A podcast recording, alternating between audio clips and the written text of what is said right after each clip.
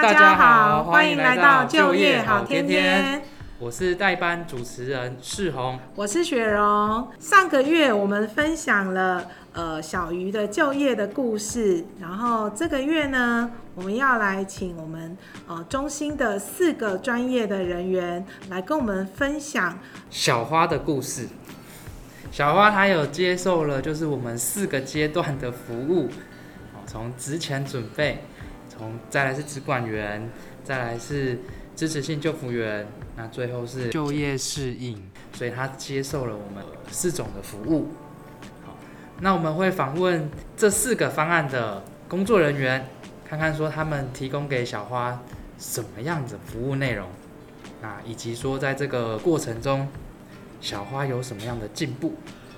那还有他们印象深刻的事情是什么。首先我们要先邀请到我们中心职前准备的就服员阿凯。阿凯先跟大家打个招呼吧。大家好，我是阿凯。那我们先请阿凯来跟我们介绍一下小花的一些背景资料。好，那当初小花会来我们职前，是因为她从社政单位转介过来的。当时的社工是觉得小花她没有工作经验，然后之前也在国外居住一阵子，所以他对于台湾的状况其实并不了解。之后又跟奶奶住在一起，帮忙做一些资源回收的工作，对，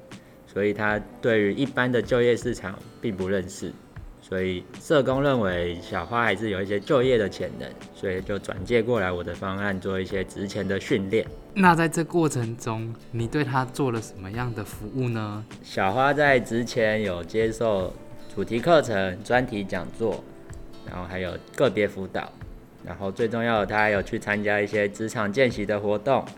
后来因为有一些情绪方面的状况，也有做一些心理咨商的服务。那你有看到他有什么样的改变吗？他去参加洗衣工厂的职场见习，刚开始的时候他其实什么都不敢做，后来经过鼓励，他就开始慢慢的敢接触一些不一样的工作内容。那其实他都做得非常好，那在见习的过程中也经常鼓励他。最后职场见习结束的时候，他跟我说，其实他对这一份工作开始有很大的信心，觉得自己能够胜任其他的工作这样子。之前阿凯有跟我们分享过，我们在职前准备里面的职场见习是到一般的竞争性的职场去做练习，所以小花透过这样实际的职场，她发现自己其实是有一些工作的能力。那我想问一下，那你是怎么样提升她的自信心的呢？她会在我们这边参加个别辅导的活动，那在个别辅导的时候就会跟她订定一些不同的目标，然后让她逐渐的去达成，然后建立她的自信心。然后职场见习的时候，在一般的职场也会鼓励他，然后告诉他他哪一方面做得很好，运用咨商的服务来建立他的自信心，然后也可以减少他焦虑的成分。经过了这1年，其实小花的体耐力，然后还有他的速度都已经变好了很多了，然后工作品质也有提升，然后能够掌控自己正在做些什么事情。自信心的部分也提升了很多，更能够去面对一些比较困难的事情，所以我就觉得他现在的状况可以到一般性的职场工作看看，所以我就请我们的职管员跟小花做认识。经过了职前准备的训练之后，阿凯就服员因为认为小花应该有可以到一般竞争性的职场去工作，所以就请职管员彩玲进行开案评估。那我们接着欢迎职管员彩玲。大家好，我是新入的职管员彩玲。彩玲，那你对小花的第一印象是什么呢？一开始其实看到小花的时候，会觉得她应该算是参加职前准备里面学员里面比较积极，然后工作速度快的一位服务对象。但是其实仔细就是在看他平常训练的过程，会发现还是有部分是需要协助的，比如说工作品质，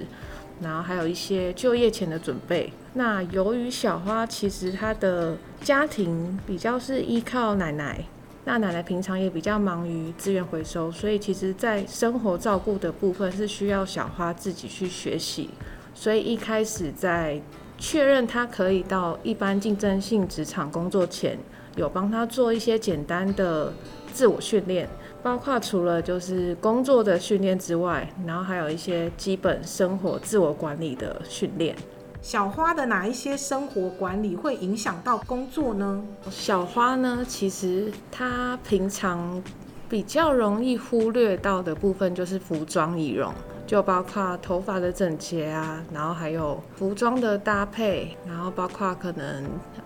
指甲的清洁度等等。所以这些都是需要从头再告诉他，如果这个部分维持好的话，可能后面就业的部分才会比较顺利。所以有教导他这些观念。听彩玲这样说，其实发现生活的管理跟工作很有相关耶。虽然就是外表的整洁啊，这一些是平常跟生活有关的，但是如果这个部分没有维持好，之后如果去面试，真的会是大问题哦。那你是怎么评估小花后续的就业安置的类型呢？就其实在训练一段时间后啊，发现其实小花她是可以独立交通，然后有具备基本就是工作的职能，然后包括工作操作也都没有问题，她在职前这边其实也有蛮多的进步。那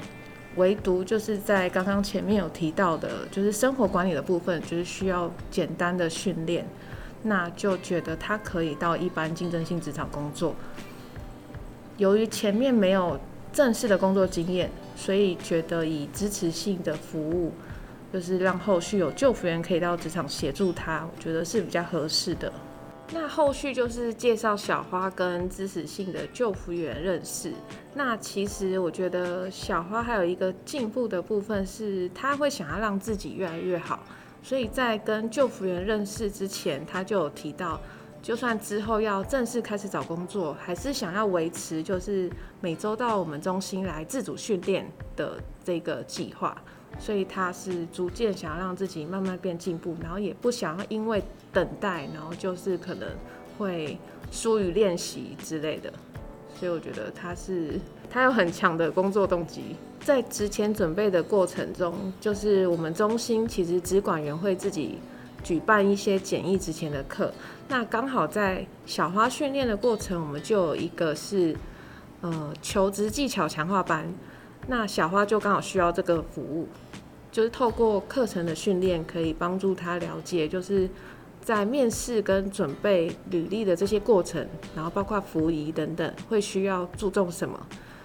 那在参与课程的过程中，小花也蛮认真。那后续在课程结束后，小花的回馈是觉得在课程中学蛮多，就是面试中就是服仪整齐，然后履历的撰写等等，她觉得学到很多。听起来小花透过一系列的训练的过程，好像变得很厉害耶。那她这样的话，后续的工作应该会蛮顺利的吧？那我们来听听看支持性就服员怎么说的吧。接下来让我们来欢迎小花的支持性就服员齐轩。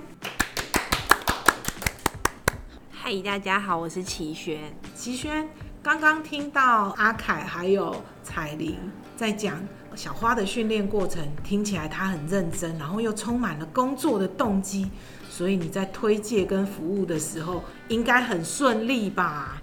没有那是遇到了哪一些状况呢？刚刚前面有提到，就是其实小花没有工作经验，那在推介的过程当中，可能雇主就会有一些担心，就是因为他没有工作经验，不知道他实际在现场会发生什么状况，所以他在推介的过程当中其实没有到很顺利。那但其实就也像刚刚彩玲有说的，他在等待的这段时间其实真的还蛮认真，就是还是有维持一些基本的训练，然后维持他一些洗碗跟清洁的技能这样子。齐轩，那你后来是没和小花去哪里工作呢？我没和他到二手商店做卖场清洁的工作。没和过程顺利吗？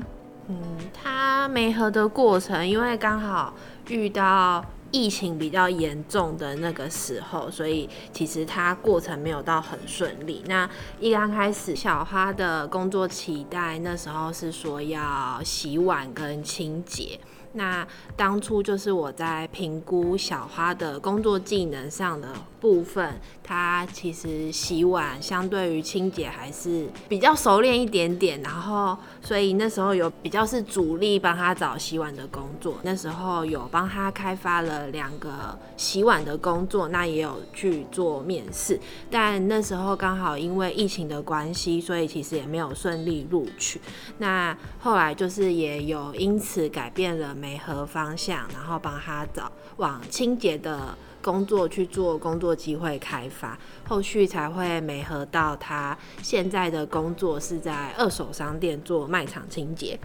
那齐轩，你在小花的职场上提供了什么样的服务呢？对他来说，这份工作是他的第一份工作，所以最主要在教小花工作技能上会落在可能工作流程，然后工作概念，然后一些实际工作品质需要注意的细节等等的，然后一些人际应对、互动技巧。像是工作流程的部分啊，因为那个卖场其实还蛮大的，那其实小花也不太清楚可能到底每天她要做的范围是哪里，那就是我有跟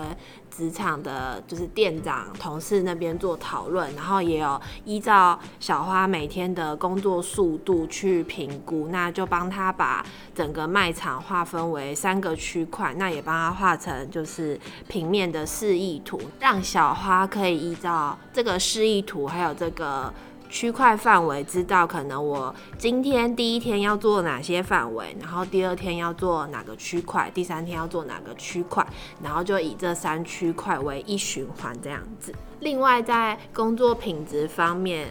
基本上小花其实都很认真在做，但可能对于细节的部分比较没有办法自己去监控还有去注意，那这时候其实我就会再从旁边稍微提醒他，跟他说可能他这边没有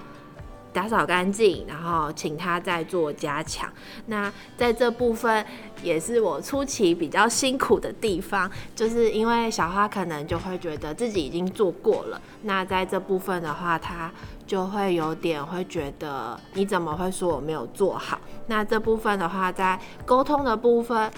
也是我就是在跟他互动上学习到的，就是他比较是可以接受人家软性的互动，就可能跟他说请他把这里加强好，就是既然都已经花那么多心力在打扫了，那我们再把这个地方打扫得更干净，才不用店长重新来要求你再重新打扫一次。然后如果用这种方式跟他说话的话，他就会比较能接受，然后就会比较可以再改善他的品质。那后续其实用这个说辞去跟他调整他的工作品质，他也比较能够接受。那后来也有教他自己检查到底哪里有打扫干净，哪里没有打扫干净。那经过就是一段时间的训练跟对照之后，他也可以慢慢稍微自己督促自己的工作品质。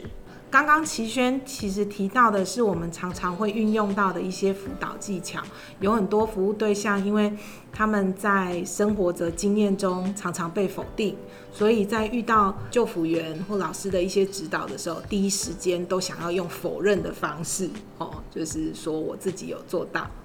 那所以我觉得齐轩很棒的部分是他用了一些比较正向鼓励的方式，去让小花知道怎么样可以把工作做得更好，所以其实这样子也提升了小花的一个配合度跟工作的动力。刚刚齐轩前面有讲了工作流程、工作品质上面怎么去协助小花改进，然后让她更进步。那还有提到一个是人际关系、人际互动的部分。那这个部分就是不知道齐轩有没有什么印象深刻的事，那或者是说要怎么样去教导小花学习怎么样是可以比较适当的人际互动的方式。让我印象最深刻的事是，就是小花她曾经有跟我提过说，她觉得她的店长很帅，然后她就会想要买饮料请店长喝。这个行为在工作上其实会比较不适切。那这部分的话，其实我就有教导小花，她可以在她的工作表现上更加强，那就是把自己的工作做好，那不让店长担心，其实就是一个工作表现好的行为。那其实不必特别去买饮料请店长喝，因为这个在工作职场上可能会比较不适切，而且也比较不适当。那后来小花听了就是我的讲解跟为什么可能这样子比较不适切的理由之后，他听完之后是可以理解，那也可以接受，那后续也没有再发生过类似的事件了。听起来小花工作的很顺利耶，那为什么后续会需要就业适应的资源协助呢？虽然小花整体工作没有太大的问题，但是因为她的品质偶尔还是会需要人家的督促，因为我发现后续就是其实因为我们的服务到后期比较是定期追踪，就没有办法像初期一样频繁的过去协助他督促他。那在追服的过程当中，就会发现他可能有时候还是会不小心东漏一块西漏一块，那这时候其实有观察到他还是会需要一些就是专业人员定期的督促与协助。那加上就是毕竟他是在卖场工作，那还是有可能会遇到顾客询问他一些问题，那在这种比较难以掌控的情境之下，这种的人际互动还是小花需要学习与练习的，所以后续还是有跟我们的就业适应的就服员讨论，然后觉得小花可能还是需要后续的支持与协助。接下来让我们欢迎就业适应就服员荣静。大家好，我是荣静。在服务的过程中，你有提供小花什么样子的支持服务呢？刚开始见到小花的时候，我觉得她的在工作流程或者是工作的独立性上面还是蛮不错的，但就是在工作品质的部分，自我监控的地方还需要再加强。那还有就是在人际互动的部分，在工作品质的部分，像是在擦东西啊，或者是扫地，有时候他会遗漏一些部分没有完成，所以我到现场的时候就会检查他的工作的品质，然后请他再去加强一些遗漏的部分，然后也会再教导他怎么样去做自我的检查，督促自己。另外在人际界限的部分呢，比较不会拿捏，所以小花在工作中的时候，有时候会想要跟同事聊天，但是同事的工作因为很忙碌的关系，所以其实没有办法常常的回应小花她的需求。所以我每次去职场访视的时候呢，小花都会很积极的跟我分享很多同事的事情。那有时候分享的内容就会有一点太过的私密，那我就也会提醒他说，在职场上面的人际关系、人际的界限应该要怎么样的去拿捏，那什么样的话是不是不能跟同事说的。职场的人际关系的互动，然后界限的拿捏啊，真的是我们在就业适应的服务其实常常会遇到的一些问题耶。荣静，要不要跟我们介绍一下你后续对小花在这个部分的一个服务计划呢？那后续呢，就预计会让邀请小花来参加我们的职场人际教育团体的课程，让她来我们的课程里面来练习职场上面的人际互动。那之后也会邀请她来参加我们的身心调适的活动。我们每3个月就会邀请所有的服务对象一起出去玩的一个活动，她就可以在活动里面认识新的朋友，然后学习更适切的人际互动的技巧。今天很高兴听到小花的就业的故事，然后我们从职前准备的方案，小花完全没有工作的经验，然后从被社政的资源转介来，在训练了一年之后，培养了可以去竞争性职场工作的就业力。那接下来由职管员接手去评估，确认他的安置的方向之后，再交接给支持性的就服员，在一般竞争性的职场帮他找工作。经过了第三次的面试，终于找到二手商店的卖场工作。那虽然工作也稳定了，但是好像都还有一点点小问题，所以接下来由我们就业适应服务方案来接手他后面的工作。小花现在还在就业 ING 中哦。我们第一季到这边结束喽，请大家期待第二季更精彩的内容。就业好天天，我们下一季见，拜拜。